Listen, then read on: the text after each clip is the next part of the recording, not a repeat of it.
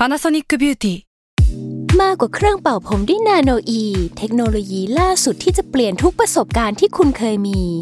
นาโนอีมอยส์เจอร์พลัสเพิ่มความชุ่มชื้นให้เส้นผมหลังใช้งานมากขึ้นถึง 18 เท่า พร้อมชะลอการเฟดของสีผมสำหรับคนชอบทำสีผม ดูแลความชุ่มชื้นทั้งเส้นผม หนังศีรษะและผิวคุณ Panasonic NA0J มีเทคโนโลยีนาโนอีที่ care only you s a l ม o n PODCAST มัน สด อร่อย The Future Sight กับผม ดรไก่ กุลเชษมงคล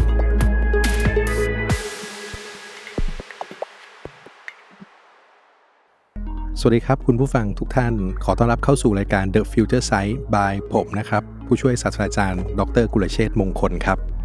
วันนี้ครับ ผมจะมาชวนทุกท่านคุยเกี่ยวกับเทรนด์ที่มีความเกี่ยวข้องกับเศรษฐกิจนะครับ ผมเชื่อว่าหลาย ๆ คนเนี่ยคงเคยได้ยินคำว่า globalization หรือคำว่าโลกาภิวัตน์มาบ้างแล้วนะครับสำหรับความหมายของคำว่า globalization เนี่ยก็หมายถึงการที่ประเทศต่าง ๆ เนี่ยมีความเชื่อมโยงกันนะครับทำให้สามารถเคลื่อนย้ายปัจจัยต่าง ๆ ไม่ว่าจะเป็นเรื่องคนเรื่องงานนะครับ ความรู้และเงินทุนได้ระหว่างกันนะครับ ซึ่งการเคลื่อนย้ายพวกนี้ ก่อให้เกิดการหลอมรวมทางสังคมนะครับ นอกเหนือจากนี้เนี่ยทุกคนในโลกเนี่ยก็ยังสามารถเข้าถึงข้อมูลที่เกิดขึ้นทั่วโลกได้อย่างรวดเร็วนะครับ หรือแบบเรียลไทม์ทำให้ปัจจุบันเนี่ยเราสามารถที่จะรับรู้ข้อมูลข่าวสารที่เกิดขึ้น จากอีกซีกโลกหนึ่งได้ในไม่กี่วินาทีเลยนะครับ ซึ่งเราก็อาจจะเรียกว่าโลกไร้ผมแดนนั่นเองนะครับต้องเล่าอย่างนี้ครับว่า globalization เนี่ยเป็นผลพวงมาจากหลายปัจจัยนะครับ แต่ปัจจัยที่สำคัญที่ทำให้เกิด globalization เนี่ยคือเรื่องความร่วมมือทางเศรษฐกิจนะครับ ที่เพิ่มมากขึ้นนะฮะแล้วก็มีการกีดกันการค้าที่ลดลงในแต่ละประเทศนะครับ นอกจากนี้เนี่ยเหตุผลอื่น ๆ ที่กระตุ้นเรื่อง globalization ก็คือเรื่องเทคโนโลยีที่ก้าวหน้าอย่างรวดเร็วของหลาย ๆ ประเทศนะครับทำให้คนสามารถเข้าถึงอินเทอร์เน็ตได้มากขึ้น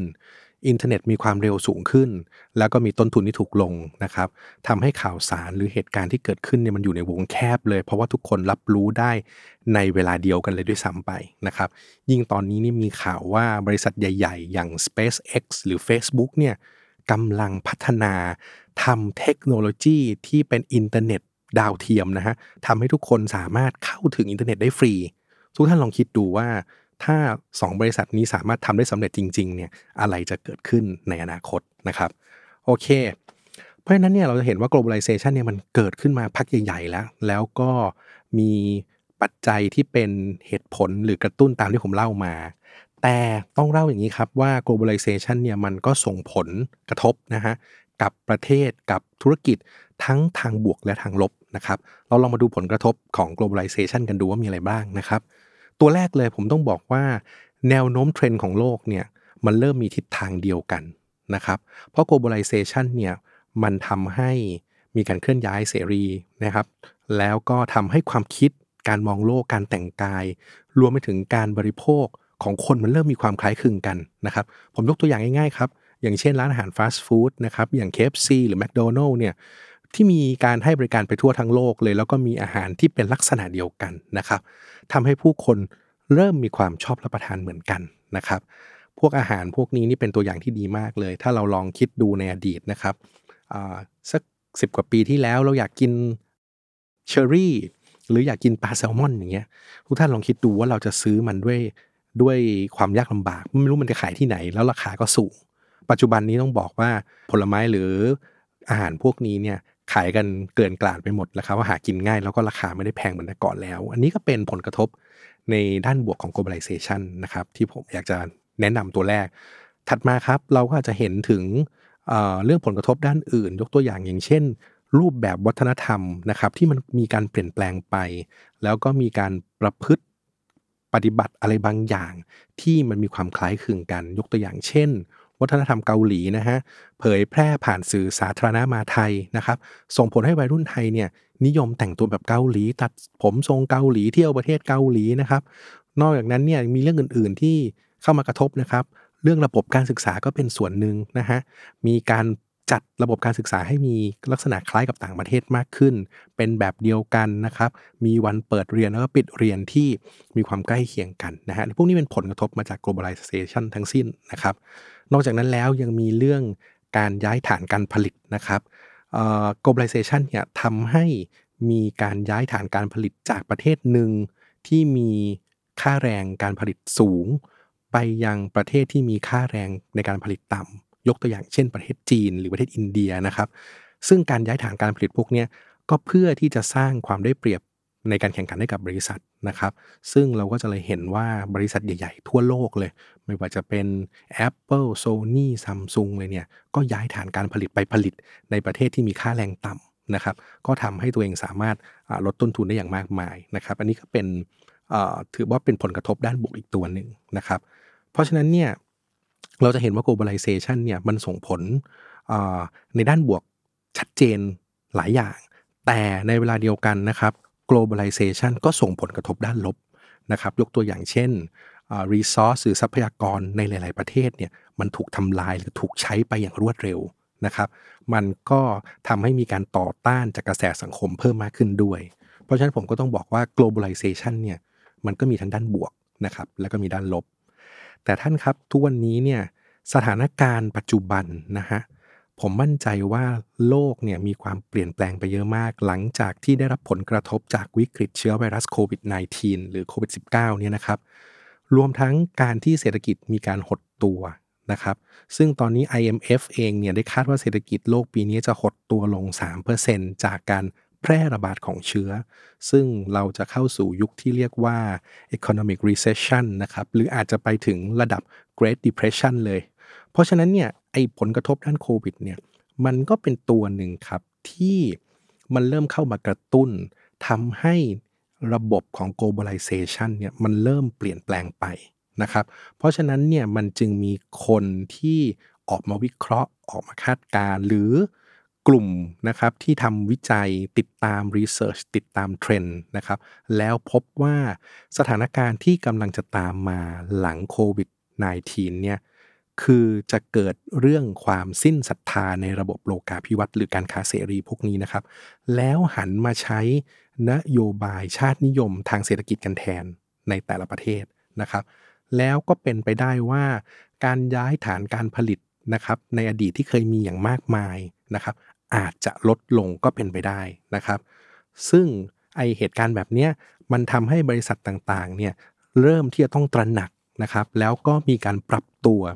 เพื่อให้บริษัทสามารถอยู่รอดต่อไปได้นะครับ โดยเฉพาะสำหรับบริษัทที่ต้องพึ่งพาต่างประเทศจนมากเกินไป อาจจะทำให้บริษัทได้รับความเสียหายได้ในท้ายที่สุดนะครับ เพราะมาตรการการปิดประเทศที่เกิดขึ้นในช่วงนี้ หรืออาจจะเกิดขึ้นต่อในอนาคตเนี่ยอาจจะส่งผลทำให้สายพานการผลิตถูกตัดขาด supply chain สินค้าหยุดชะงัก ดังนั้นจึงเป็นอะไรที่ต้องระวังมากนะครับ และยิ่งช่วงนี้นะครับ ปัญหาโควิด ยังส่งผลไปถึงเทรนด์ที่เรียกว่า globalization ครับ เพราะมันส่งผลทำให้เทรนด์เทรนด์นี้เริ่มกลับตัวนะครับ หลังจากที่มันเป็นเทรน globalization มานับ 10 ปี ตอนนี้เทรนด์เริ่มกลับตัวเข้าสู่ยุคที่เรียกว่า slowbalization นะครับ ซึ่งคำว่า slowbalization เนี่ย มันประกอบมาจากคำสองคำ คือคำว่า globalization ถูกไหมฮะ บวกกับคำว่า slow รวมมาเป็นคำใหม่ ซึ่งเป็นเทรนที่กำลังเริ่มเกาะตัวขึ้นในปัจจุบัน เรียกว่า slowbalization นะครับ ผมยกตัวอย่างง่ายๆครับ ตอนนี้เนี่ยบริษัทใหญ่ๆ อย่าง Apple Microsoft หรือ Google เนี่ยที่เคยพยายามพึ่งพาการผลิตจากประเทศจีน เพราะ globalization มายาวนาน แต่พอเกิดโควิด -19 ขึ้น บริษัทใหญ่ๆ พวกนี้ครับ เริ่มพยายามหาทางลดความเสี่ยง ที่เกิดจากการพึ่งพาประเทศจีนมาอย่างเนิ่นนาน แต่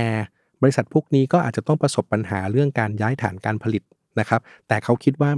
มันก็อาจจะต้องเป็นสิ่งจำเป็นที่จะต้องลองคิดดู แล้วก็ต้องยอมลงทุนเพื่อย้ายฐานการผลิตใหม่ ซึ่งบริษัทที่ว่าเนี่ยก็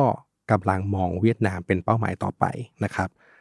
โอเค ตอนนี้เรามาดูต่อว่า แล้วสถานการณ์ที่เรียกว่า globalization เนี่ยมันเป็นยังไง หรือมันคืออะไรกันแน่ ผมจะขยายความอย่างนี้ครับ globalization เนี่ยพูดง่ายๆเป็นภาษาไทยมันหมายถึงภาวะการชะลอตัวของโลกาภิวัตน์นะครับ อย่างที่ผมบอกว่ามันเป็นการรวมกันของคำสองคำคือ slow กับ globalization นะครับ แล้วก็มารวมกัน ซึ่งผมต้องบอกว่าคำนี้เป็นคำใหม่มาก แต่จริง ๆ เนี่ย การชะลอตัวของโลกาภิวัตน์มันไม่ได้เพิ่งจะเริ่มขึ้นหลังโควิดหรอกครับ แต่มันเริ่มก่อตัวมาตั้งแต่ช่วง Hamburger Crisis เมื่อ 10 ปีก่อนแล้ว เพราะ Hamburger Crisis เนี่ยส่งผลให้สภาวะทางการค้าของโลกเนี่ยลดลงจาก 61%ในปี 2008 นะครับ เหลือเพียงแค่ 58%ในปี 2019 นะครับ นอกจากนี้เนี่ย ทางนิตยสาร The Economist เขาได้จัดทำมาตรวัดความเป็นโลกาภิวัตน์เอาไว้นะครับ 12 ตัวด้วยกันนะฮะ ตอนนี้พบว่า 8 ใน 12 ตัวเนี่ยแสดงให้เห็นถึงความถดถอยของระบบโลกาภิวัตน์ความหมายคือ เราเห็นได้ว่า globalization นี่กำลังเกิดขึ้นอย่างจริงจังนะครับ จากมาตรวัด 8 ตัวตัวเนี้ยว่ามันลดลง ผมยกตัวอย่างให้ฟังสัก 2-3 ตัวนะครับ ตัวแรกเลยคือ Economist พบว่า การนำเข้าสินค้าระดับกลางเพื่อไปผลิตต่อนะครับ ในระดับโลกเนี่ยจาก 19%ลดเหลือ 17%นะครับ สัดส่วนเงินทุนที่เคลื่อนย้ายต่อ GDP โลก ลดลงจาก 7%เหลือเพียง 1.5%นะครับ นอกจากนี้เนี่ยการลงทุนทางตรงนะครับหรือ FDI เนี่ยนะฮะยังลดลงจาก 3.5%ทั่วโลกเหลือเพียงแค่ 1.3%เท่านั้น เพราะฉะนั้นเนี่ยแสดงให้เห็นชัดเจนว่าจากมาตรวัดของนิตยสาร The Economist ที่ได้ทำไว้เนี่ยเราปฏิเสธไม่ได้เลยว่า โลกกำลังเข้าสู่สภาวะ ถดถอยของ globalization อย่างแท้จริงเลยนะครับ เพราะฉะนั้น confirm อีกทีหนึ่งว่าไอ้ globalization เนี่ยมันไม่ได้เพิ่งเกิดจากโควิดหรอกครับ เกิดมา 10 ปีแล้วล่ะ เพียงแต่ว่าตอนนี้สถานการณ์โควิดมันกระตุ้นนะครับทำให้เทรนด์นี้มันเริ่มชัดเจนมากขึ้น คราวนี้เรามาดูสาเหตุของการเกิด globalization นะครับ หรือการถดถอยทางโลกาภิวัตน์นิดหนึ่งว่ามันมีสาเหตุมาจากอะไรนะครับ สาเหตุตัวแรกเลยนะครับ เกิดจากต้นทุนของการค้าทั้งในรูปแบบอัตราภาษี หรือต้นทุนการขนส่งสินค้าเนี่ยมันเริ่มทรงตัว และไม่ได้ลดต่ำลงอย่างต่อเนื่องเหมือนในช่วงปียุค 80 นะครับ ซึ่งช่วงนั้นเนี่ยผมบอกเลยว่าถ้าใครใช้ประโยชน์จาก globalization มีการเคลื่อนย้ายสินค้าเคลื่อนย้ายกำลังการผลิตเนี่ยจะสามารถปรับลดต้นทุนได้อย่างรวดเร็วนะครับ แต่ปัจจุบันมันไม่เป็นอย่างนั้นแล้วนะครับ โอกาสในการลดต้นทุนเนี่ยมันลดลงมากขึ้นเรื่อยๆนะครับ มันก็เลยส่งผลกระทบต่อการเกิด globalization นะครับ ซึ่งเป็นสาเหตุแรก สาเหตุถัดมาครับ คือเรื่องความขัดแย้งเชิง ภูมิรัฐศาสตร์ ในประเด็นการค้าการลงทุนระหว่างประเทศครับ โดยในกรณีนี้เนี่ยผมขอยกตัวอย่างของสหรัฐอเมริกาและก็ประเทศจีนนะครับที่มีการทะเลาะเบาแหวงกันทำให้เกิดนโยบายกีดกันทางการค้า และความไม่แน่นอนด้านนโยบายที่สูงขึ้น ซึ่งส่งผลเสียต่อบรรยากาศการลงทุนและการค้าขายระหว่างประเทศโดยรวม เหตุผลตัวต่อมานะครับตัวที่ 3 คือเรื่องการเพิ่มปริมาณขึ้นอย่างมีนัยสำคัญของธุรกิจภาคบริการนะครับหรือ service economy ต้องบอกว่าการบริการเนี่ยเป็นสิ่งที่ไม่สามารถเคลื่อนย้ายได้ง่ายเหมือนกับสินค้านะครับ มันจึงส่งผลทำให้การค้าโลกแบบปกติลดลง ถัดมาครับสาเหตุตัวต่อมาคือเรื่องเศรษฐกิจจากประเทศเกิดใหม่ต่างๆ หรือพวก emerging market นะฮะ ได้พาการริเริ่มสรรหาสิ่งต่างๆ ที่จะนำมาเป็นวัตถุดิบในการผลิตเนี่ยโดยมีความเป็นอิสระของตัวเอง และพึ่งพาตัวเองมากขึ้นนะครับ ไม่ได้ไปพึ่งพาวัตถุดิบจากประเทศอื่น ๆ มากเหมือนแต่ก่อนนะครับ นอกจากนี้เนี่ยเหตุผลตัวต่อมาเนี่ยคือเรื่องของธนาคารจำนวนมากนะครับ ก็เริ่มเข้มงวดในการปล่อยกู้ เนื่องจากวิกฤตทางการเงินทำให้กำไรทั่วโลกก็ลดลง ผลตอบแทนก็ลดลงนะครับ แล้วก็สาเหตุสำคัญตัวสุดท้ายคือเรื่องของการรวมกลุ่มทางเศรษฐกิจนะครับ ที่ดูว่ามันมีโอกาสจะล้มเหลวมากกว่าประสบความสำเร็จนะครับ ส่วนองค์กรการค้าระหว่างประเทศ หรือองค์กรการค้าโลกอย่าง WTO เนี่ยก็ไม่ได้มีบทบาทมากเหมือนกับที่ควรจะเป็น เพราะฉะนั้นเนี่ยเหตุผลพวกนี้แหละครับ มันเลยเป็นสาเหตุ ทำให้เกิดการถดถอยของ globalization นะครับคราวนี้เรื่องต่อมาที่ผมอยากจะเล่าให้ทุกท่านฟังก็คือเรื่องผลกระทบครับหรือ Impact ของการถดถอยของ globalization เนี่ยว่าเมื่อมันเกิดยุคของ globalization ขึ้นมาแล้วเนี่ยมันส่งผลกระทบอะไรในระดับโลกบ้างนะครับ เราลองมาดูกัน ตัวแรกเลยต้องบอกว่า globalization ทำให้เศรษฐกิจของโลกโตต่ำลงนะครับ อย่างมีนัยสำคัญ นะครับ การค้าของโลกก็ยิ่งลดน้อยลงนะครับ ในขณะที่กระแสภูมิภาคนิยมหรือ regionalism เนี่ยเริ่มเข้ามาทดแทนคำว่าโลกาภิวัตน์นะครับ หรือผมพูดง่ายๆ คือ การพึ่งพากันระดับโลกมันจะเริ่มลดลงอย่างเห็นได้ชัด แต่มาพึ่งพากันระดับภูมิภาคแทน หรือพึ่งพากันในระหว่างประเทศกับประเทศแทนนะครับ นอกจากนั้นแล้วเนี่ยผลกระทบตัวต่อมาที่สำคัญคือ ความเหลื่อมล้ำทางรายได้ของแต่ละบุคคลก็น่าจะมีมากขึ้นนะครับ เพราะว่าประเทศแต่ละประเทศเนี่ยก็มีความสามารถทางด้านเทคโนโลยีที่ต่างกันนะครับ ในอนาคตเนี่ยประเทศไหนที่มีเทคโนโลยีที่เจริญมากกว่า ก็มีโอกาสได้เปรียบในการทำธุรกิจมากกว่า ถึงแม้จะอยู่ในยุค globalization ก็ตามคราวนี้เราลองมาดูถึงผลกระทบหรือ Impact ของ globalization บ้างนะครับ ว่ามันมี Impact ในระดับโลกเนี่ยอย่างไร Impact ตัวแรกเลยหรือผลกระทบตัวแรกเลยเนี่ยต้องบอกว่า globalization เนี่ยมันทำให้เศรษฐกิจของโลกเนี่ยต่ำลงแน่นอนนะครับคือลดลง นอกจากนั้นแล้วข้อ2นะครับ globalization ยังทำให้การค้าของโลกก็ลดลงตามไปด้วย ในขณะที่ผลกระทบตัวที่3นะครับคือกระแสภูมิภาคนิยม หรือ regionalism เนี่ยจะทดแทนโลกาภิวัตน์นะครับ เนื่องจากสหรัฐและจีนนะครับ ก็ประกาศภาษีระหว่างกันนะครับทำให้ส่งผลกระทบต่อระบบห่วงโซ่อุปทานของโลก เพราะฉะนั้นเนี่ยต้องบอกว่า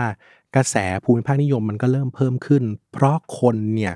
เริ่มไม่อยากติดต่อค้าขายข้ามประเทศมากนัก อาจจะมาสนใจในการติดต่อค้าขายแค่ในภูมิภาคตัวเองเท่านั้นนะครับ นอกจากนั้นนะครับผลกระทบตัวสุดท้าย คือเรื่องความเหลื่อมล้ำทางรายได้ของบุคคลก็จะมากขึ้นนะครับ ใครที่อยู่ในประเทศที่มีความเจริญก้าวหน้าทางเทคโนโลยี ก็มีโอกาสที่จะทำรายได้มากกว่า คนที่อยู่ในประเทศที่ไม่มีความก้าวหน้าทางเทคโนโลยีครับ ซึ่งนี่ก็เป็น 4 ผลกระทบหลักในระดับโลกนะครับ คราวนี้เรามาดูว่าแล้วไอ้ globalization เนี่ยมันมีผลกระทบต่อประเทศไทยยังไงบ้างนะครับ ผมต้องบอกว่า globalization เนี่ยมันส่งผลกระทบแน่นอนกับประเทศไทยในเรื่องของการส่งออกนะครับแล้วก็การติดต่อค้าขายในต่างประเทศอย่างแน่นอน เพราะมันอาจจะลดลงนะครับ ซึ่งประเทศไทยเองเนี่ยก็คงต้องพยายามที่จะพึ่งพาตนเองมากขึ้นนะครับ โดยเฉพาะอุตสาหกรรมการเกษตรเนี่ยจะส่งผลกระทบเยอะ เพราะว่า globalization ทำให้ คนเนี่ยเริ่มติดต่อค้าขายกันน้อยลง เราอาจจะต้องพึ่งพาตัวเองมากขึ้น แต่ถ้าเรายังคงอยากจะส่งออกอีกเนี่ยเราคงต้องพยายามพัฒนานะครับ ให้เกษตรของเราเนี่ยมีความทันสมัยนะครับ โดยอาจจะนำเทคโนโลยีเข้ามาใช้นะครับ หรือแม้กระทั่งสินค้าการเกษตรบางอย่างนะครับ ที่เราเคยส่งออกไปโดยที่ไม่มีการแปรรูปเลยเนี่ย เราอาจจะต้องทำการแปรรูปทำให้มันเน่าเสียได้ยากนะครับ เกิดความน่าสนใจต่อต่างประเทศ ตรงนี้นะครับอาจจะพอช่วยทำให้เราเนี่ยยังสามารถที่จะกระตุ้นเรื่องการส่งออกของพวกอุตสาหกรรมการเกษตรไทยได้นะครับ ถึงแม้จะเป็นช่วง globalization ก็ตามนะครับนอกจากนี้เนี่ย globalization เนี่ยก็อาจจะส่งผลกระทบต่ออุตสาหกรรมทางการแพทย์เช่นเดียวกันนะครับ เพราะว่าถ้าเราลองดูดีๆเนี่ยในอดีตเนี่ยเราจะเห็นเลยว่าชาวต่างชาตินะครับ โดยเฉพาะตะวันออกกลางเนี่ยจะมาใช้บริการทางการแพทย์ที่โรงพยาบาลเอกชนของไทยเนี่ยเยอะมากนะครับ แต่ปัจจุบันเนี่ยมีแนวโน้มที่ลดลงอย่างเห็นได้ชัดนะครับ ซึ่งลดลงมาสักพักหนึ่งละ ยิ่งมาเจอโควิดอีกต้องบอกเลยว่าครั้นี้แทบจะไม่มีเลยคำถามคือแล้วเราจะทำยังไงครับ ในช่วง globalization เนี่ยที่เราจะ ส่งเสริมเรื่องทางการแพทย์ให้มันดีเหมือนเดิมนะครับ เรื่องนี้เป็นเรื่องที่ทำยากนะครับ แต่สิ่งหนึ่งถ้าเป็นคำแนะนำของผมนะครับ คงต้องมองไปเรื่องการบริการนะครับ คือแพทย์เองเนี่ยเป็นบุคลากรผู้ทรงความรู้แน่นอนอยู่แล้ว แต่จะดีมากขึ้นถ้าแพทย์โฟกัสเรื่องการให้บริการ สร้างบริการที่น่าประทับใจให้กับคนไข้ อันนี้ก็น่าจะช่วยได้นะครับ ในระดับประเทศเองเราก็ควรจะมีการพัฒนาเเทคโนโลยีทางการแพทย์ที่ทันสมัยนะครับ รวมถึง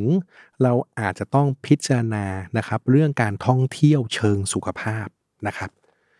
ไอ้คำว่าท่องเที่ยวเชิงสุขภาพนี่มันเป็นยังไงครับ ทุกท่านครับต้องบอกว่าประเทศไทยเนี่ยเรามีจุดเด่นเรื่องการท่องเที่ยวถูกไหมฮะส่วนเรื่องสาธารณสุขเราก็ถือว่าดีมาก ช่วงนี้โดยเฉพาะเรื่องโควิดเราจะเห็นเลยว่า ระบบสาธารณสุขไทยเนี่ยโหดีกว่าหลาย ๆ ประเทศ ดังนั้นน่ะถ้ามันเกิดการถดถอยทางด้านโลกาภิวัตน์จริง ๆ นะครับ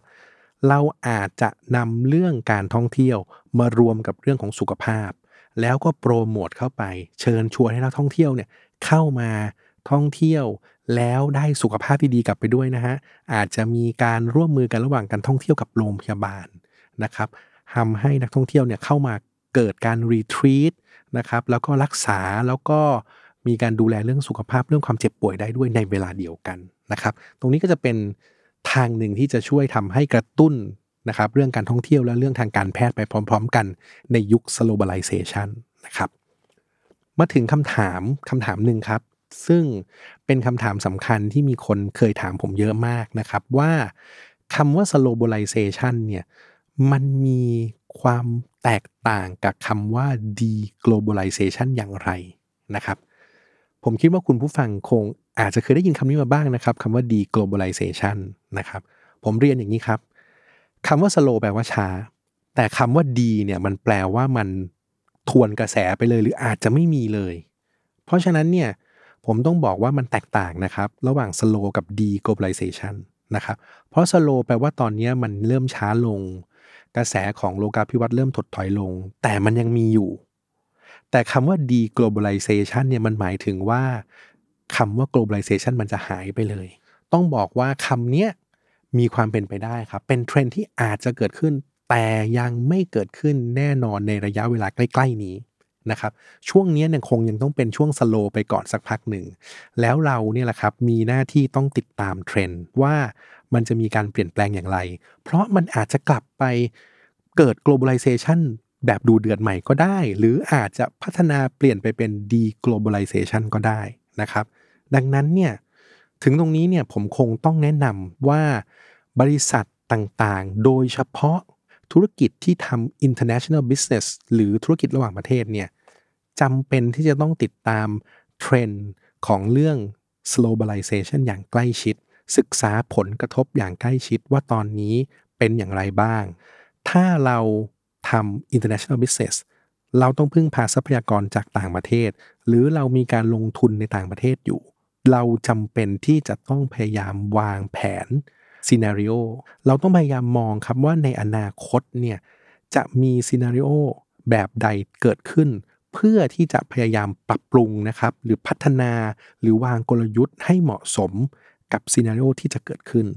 ถ้าเราไม่ปรับตัวเองหรือไม่ระวังตั้งแต่วันนี้ แล้วอยู่ดีๆ เนี่ยเทรนด์ของ globalization มันเปลี่ยนไปเป็นแบบอื่นอย่างรวดเร็วอีกครั้งหนึ่งเนี่ย ผมบอกเลยว่าเราจะมีความเสี่ยงมาก เพราะฉะนั้นเนี่ย เราจำเป็นมากๆครับที่ต้องติดตามเทรนด์นี้อย่างใกล้ชิดนะครับโอเคครับ วันนี้ก็เป็นทั้งหมดนะครับที่ผมอยากจะเล่าให้ทุกท่านฟังนะครับเรื่องเทรนด์เกี่ยวกับ globalization ถ้าท่านมีคำถามหรือคอมเมนต์อะไรก็แล้วแต่ก็สามารถติดต่อสอบถามนะครับหรือคอมเมนต์ direct มาได้ทางพอดแคสต์ The Future Sight ซึ่งติดตามได้จาก Salmon Podcast ทุกช่องทางนะครับ วันนี้ผมขอลาไปก่อนพบกันใหม่ EP หน้าครับ ขอบคุณครับ สวัสดีครับ